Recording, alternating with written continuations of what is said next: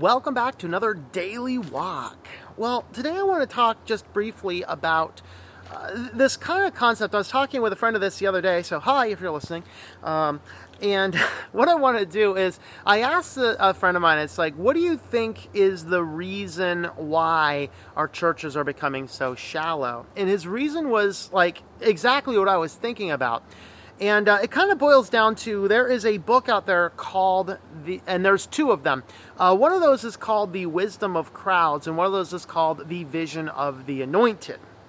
Now, the best place I've actually seen the analysis of these two books is actually in a health talk by Tom Naughton that is called Diet, Health, and the Wisdom of Crowds. And I think he actually has two versions of this video now. So check out either one of those two versions, and they are fabulous on nutrition and on this concept. But as we take the concept, now these are two books, and I forget the exact authors of those. Um, and, and in full disclosure, I've not read them, but I've seen the summaries of them and things. So, in the concept of the a vision of the anointed, what we have is we have a group of people who are the anointed ones, those that know, those that understand. In, in the health talk that I uh, aforementioned re- uh, reference there, it, here we're talking here about uh, about the scientists who make the nutritional guidelines. Of course, in the concepts that we're talking about here with churches, we're talking about the pastors, the church leadership, and there's been so much emphasis on church leadership and on church government. Uh, not as much church government, but on attending churches where we get so caught up on we got to completely obey our local churches, and that is the thing I think that hurt us most of all. And so let me explain. In the vision of the anointed, the first thing we have is we have the anointed person. They come up with the grand plan to help us succeed in whatever our endeavor is. In this case, we're talking about our faith. They push forth the procedures and then they tell us to work the plan. If we do not if we work the plan or don't work the plan, no matter what, if we do not see the results that we want, in this case, maybe spiritual growth or whatever else, then what they say is that we didn't work the plan hard enough, and so we need to rework the plan hard enough or we need to double down on it. Now, there's a few things that can be said about this. First and foremost, one of the biggest challenges in a lot of modern churches, with the church growth movement particularly, is we have a situation where they're not even chasing the right thing. The right thing is our purification, our holiness, our sanctification before God, the repenting of our sins. That is what we are called to do as Christians. But what do they in, instead have us do? Well, they have us grow big churches and invite friends to church and and grow our numbers and grow our size and get more people to the seminars and get more people to buy the books. Buy my books, by the way, you know. So you get all of these things coming in, and what we end up seeing in this case is in the church growth movement, we've seen a lot of huge churches, but the problem is they become shallow. They haven't followed the plan that we have. And so, what's important is that we throw away the vision of the anointed and we embrace instead the wisdom of crowds which basically says that knowledge is diffused. It goes throughout. We can we should not be afraid as christians. We should not be afraid of of different theories and philosophies. Now we should never incorporate those in. We have the word of god. We talk about the wisdom of the anointed. This is the anointed the word of god Everything you hear, everything you say, anything I say, anything anyone teaches you, whether it's a pastor at your church or some guy on the radio or some guy you meet along the road, everything needs filtered through this Word of God. Okay? And so that does a, a breakdown of what some of these big mega churches are doing is they literally put the pastor in such a supreme authority to challenge him is to challenge God. And that, my friends, is a cult. So have a look at this verse in 2 Timothy. 2 Timothy 2:15. Be diligent to present yourself approved to God as workmen who does not need to be ashamed, accurately handling the word of truth. Now, what's important is this friend of mine, as I asked him this question, he says, Our churches started to decline when we have handed the responsibility of our faith and our family's faith on to the church leaders. In other words, we have not taken the time and the challenge to learn the faith for ourselves. Now, Romans 12, uh, 1 and 2, let's see, I can always remember it when I don't have a camera in front of me.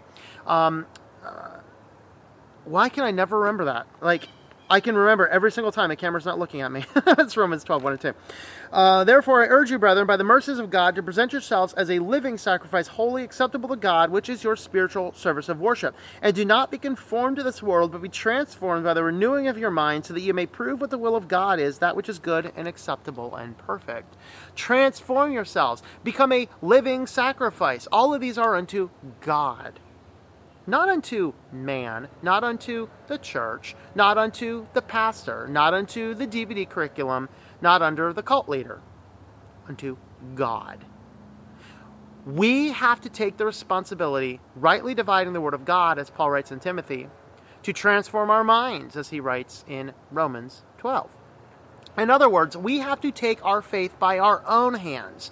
We have to take our own time and dedication in reading the scriptures, in understanding the scriptures, and learning what the scriptures mean and say. And it's not nearly as complicated. Now, the first time you're reading through it, if you want to pick up a Bible and start in Genesis and read all the way to Revelation, you're going to make it about halfway through Leviticus. You're going to stop. You're like, what world's going on. If you do make it past Leviticus, you're going to die somewhere about the first third of Isaiah, and you're like, I have no idea what's going on in this passage. My friends, it takes a long time of Bible study to actually learn and understand all these things. Do not quit because it's hard, and do not rely on someone else to feed you. Take the time to read the scriptures, understand the scriptures, know what they mean, know what they say. Now, definitely take some commentaries. Take some study Bibles. Take notes from your pastors and from your Sunday school uh, classes and things like this. Put all these things into place, collect them in your heart, and evaluate passages through multiple lenses and see what makes most sense in the text. Understand that the text was written in a coherent way. Now, the New Testament is a lot more easy to understand. Start there if you're a new Christian. Open up that New Testament, pick a letter. I would do the letter of Ephesians probably. Dig through there and read it and understand it. You read it through a few times and you will get what he's saying. Old Testament prophets, you can read those a number of times before they really start to make sense. But I promise you, if you stick with it, if you read your Bible at least once a year, cover to cover, all the way through. That could be starting in Genesis, reading through Revelation. It could be I'm uh, in my Bible studies right now. We're doing the um, the Reese chronological Bible, which is amazing. That will give you the Bible as in the historical order that it unfolded. You can look to study notes in the back of your Bibles, which will sometimes give you a one year reading plan, which is going to be a little bit from the New Testament, a little bit from the Old Testament every day. Find whatever planet works and read through the Bible every year. By about the fifth to tenth time through the Bible, I know that's hard, like five to ten times, ah, but no, five to ten times through the Bible, even those crazy prophecies will start to understand. You'll start to know what they're talking about. You'll be like, I, I, I dig it. I kind of understand. I get this. Because you're not passing the responsibility of your faith off to leaders. You're not passing the responsibility of your faith off to other people. And that's what you should not be doing. You should not be passing the responsibility of learning what the Word of God is to other folks. Take it for yourself.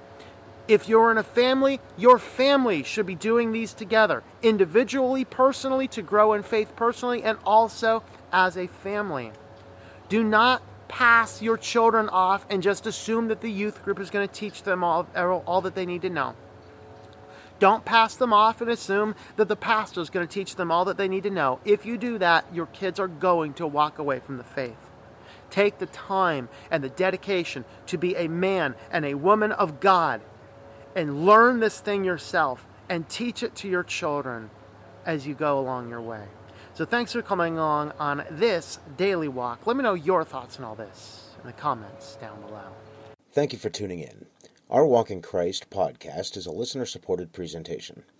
For more information about how you can help, check out ourwalkinchrist.com forward slash support or our Patreon page at patreon.com forward slash Tom M. That's T O M M. Digital and paperback books are available on several online bookstores or at our website. Once again, the website is ourwalkinchrist.com.